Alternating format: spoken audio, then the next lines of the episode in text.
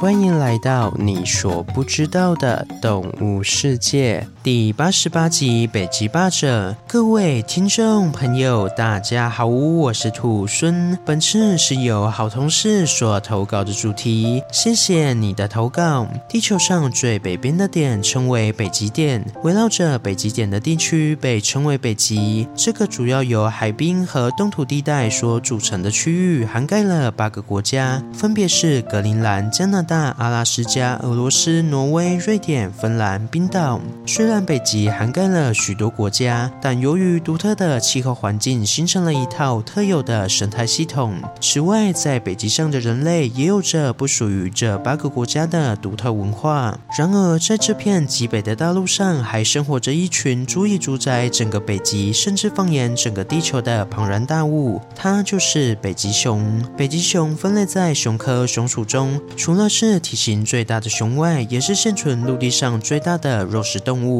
成年的公熊体长可达二点五公尺，体重约为八百公斤。这样的分量大约等于三到四头雄狮的重量，可谓是一头冰原巨人。然而，这样庞大的身躯却不笨重，还很灵活。一头北极熊的最小活动范围可以达两百平方公里，最大可以达九十六万平方公里。要知道，台湾的整体面积也不过三千六百。平方公里左右，所以换句话说，北极熊最远的活动范围可达两百六十六个台湾那么大。这样如此夸张的活动范围，都只为了一件事，那就是吃。在北极严酷的环境下，北极熊已经演化出适应了严寒的生存之道。北极熊拥有厚重的脂肪层与毛发，可以抵御严寒。然而，北极熊的毛发可不只有厚重这么简单而已。北极熊那看似雪白的毛发，可可以在雪地上给予很好的保护色，但其实北极熊的毛发 并不是白色，而是透明的。就连毛发底下的皮肤也不是白色，而是黑色的。说也奇怪，黑皮肤加上透明的毛发，这样应该是黑色的吧？为何北极熊会是白色的呢？其实这都是光线惹的祸。北极熊的毛发是一根根无色且中空的结构，这些中空细管的内壁结构非常的粗糙，因此当阳光洒到毛发上时会产生大量的折射与反射现象，使我们肉眼看上去就好像北极熊是白色一样。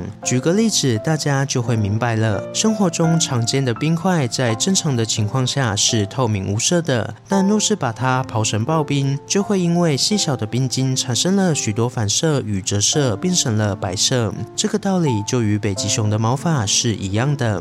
而北极熊这层神奇毛发下的黑色皮肤具有吸收热量及减缓紫外线伤害的作用。如此一来，北极熊就可以在严寒的环境中保持热量不轻易丧失。但这些都是保持热量不要丧失的手段而已。北极熊还必须产生足够的热量才行。为此，北极熊必须跨足两百多个台湾大的面积来找寻可以产生足够热量的食物，也就是海豹。虽说北极熊与海豹游泳的速度都可以达到时速十公里，但是海豹在水中闭气的时间约为四十分钟，而北极熊只有有一分钟左右，因此海中作战对北极熊来说是非常不利的。据统计，北极熊在海中发起攻击并成功捕获到海豹的几率是百分之五，也就是说，大约二十次的捕猎只会有一次抓到海豹。这样的行为很明显等同于自杀，因为每次的捕猎都会耗费巨大的能量，所以只有在走投无路的情况下，北极熊才有可能对正在海中游泳的海豹发起攻击。不过，若是将战场移动到坚冰上，北极熊成功捕获的几率将会大幅上升到百分之二十，也就是大约五次的捕猎会有一次可以抓到猎物。虽然百分之二十的捕获率并不算高，但并不是每只北极熊的捕获率都是如此，因为北极熊捕猎的成功率与后天的学习有很大的关系。要知道，小北极熊的脂肪层还不够。后散热体积比率大，若是贸然下到水中，非常容易失温而死。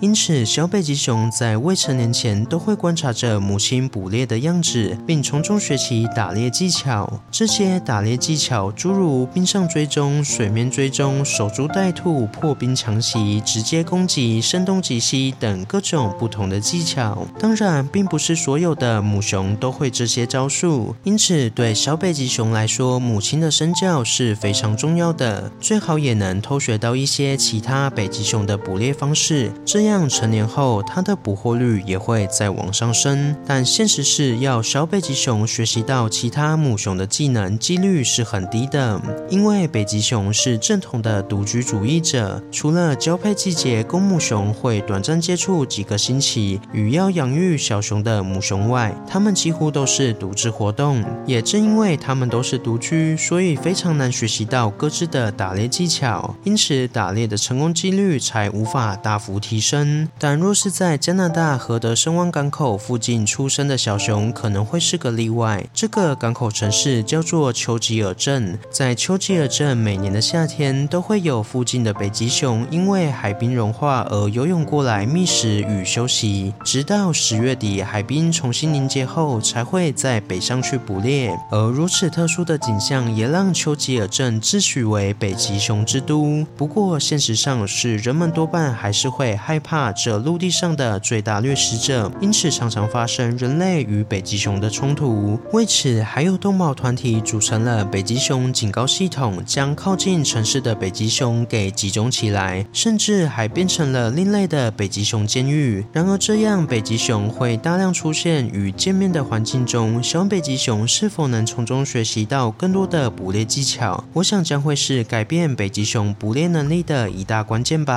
好了，今天的故事就分享到这边喽。对北极熊有什么其他的想法？欢迎到底下留言。如果喜欢我的节目，也欢迎追踪订阅及分享给身边对动物、自然有兴趣的朋友吧。最后，想要鼓励兔孙的话，可以到 Apple Podcast 上给兔孙五星评价，或是点开赞助页面给予兔孙小额的回馈。回馈的金额一部分也会捐给相关的动物福利机构哦。这样一来，除了可以给兔孙鼓励外，还可以做善事。那我是兔孙，我们下次见，拜拜。下集预告：宝岛的冰河决议。